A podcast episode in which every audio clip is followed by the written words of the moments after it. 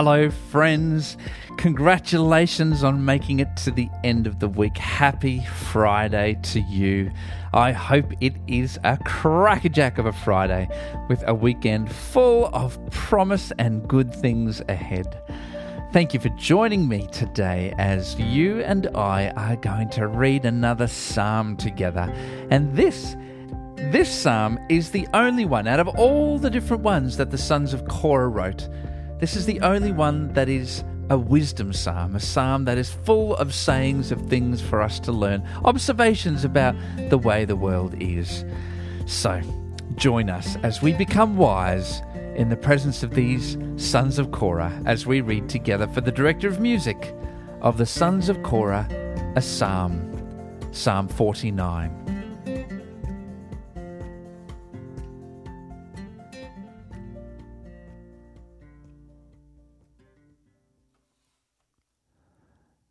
Hear this, all you peoples. Listen, all who live in this world, both low and high, rich and poor alike. My mouth will speak words of wisdom. The meditation of my heart will give you understanding.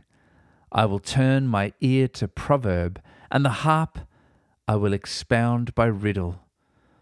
Why should I fear when evil days come, when wicked deceivers surround me? Those who trust in their wealth and boast of their great riches. No one can redeem the life of another or give to God a ransom for them? The ransom for a life is costly. No payment is ever enough, so that they should live on forever and not see decay. For all can see that the wise die, that the foolish and the senseless also perish, leaving their wealth to others. Their tombs will remain their houses forever their dwellings for endless generations, though they had named lands after themselves. People, despite their wealth, do not endure. They are like the beasts that perish. This is the fate of those who trust in themselves and of their followers, who approve their sayings. They are like sheep and are destined to die. Death will be their shepherd, but the upright will prevail over them in the morning.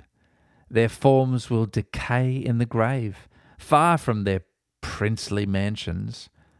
But God will redeem me from the realm of the dead.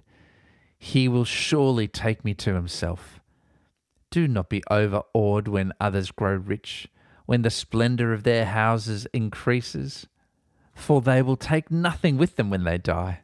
Their splendor will not descend with them though while they live they count themselves blessed, and people praise you when you prosper, they will join those who have gone before them, who will never again see the light of life.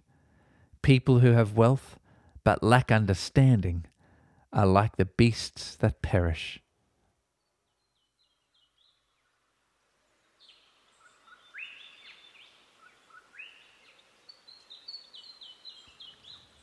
Fix our eyes on you, Jesus. Thank you for this reminder, this wisdom. Truly, it is wisdom that even though we live in a world that celebrates victories here, power, wealth, and possession, these things mean nothing to you and your kingdom and to our own eternal well being. Lord, help shift our focus from our stuff and our balances and our ledgers to you and your kingdom of love and forgiveness and inclusion and connection. Shape our hearts so that when we look around, we see through your lenses, your kingdom, your truth shining brightly, not the deception and foolishness that this world spruiks as the be all and end all of life. We praise you, Jesus. We hold you up as our ideal, our goal, and our Lord. And we love you and we pray this in your name. Amen.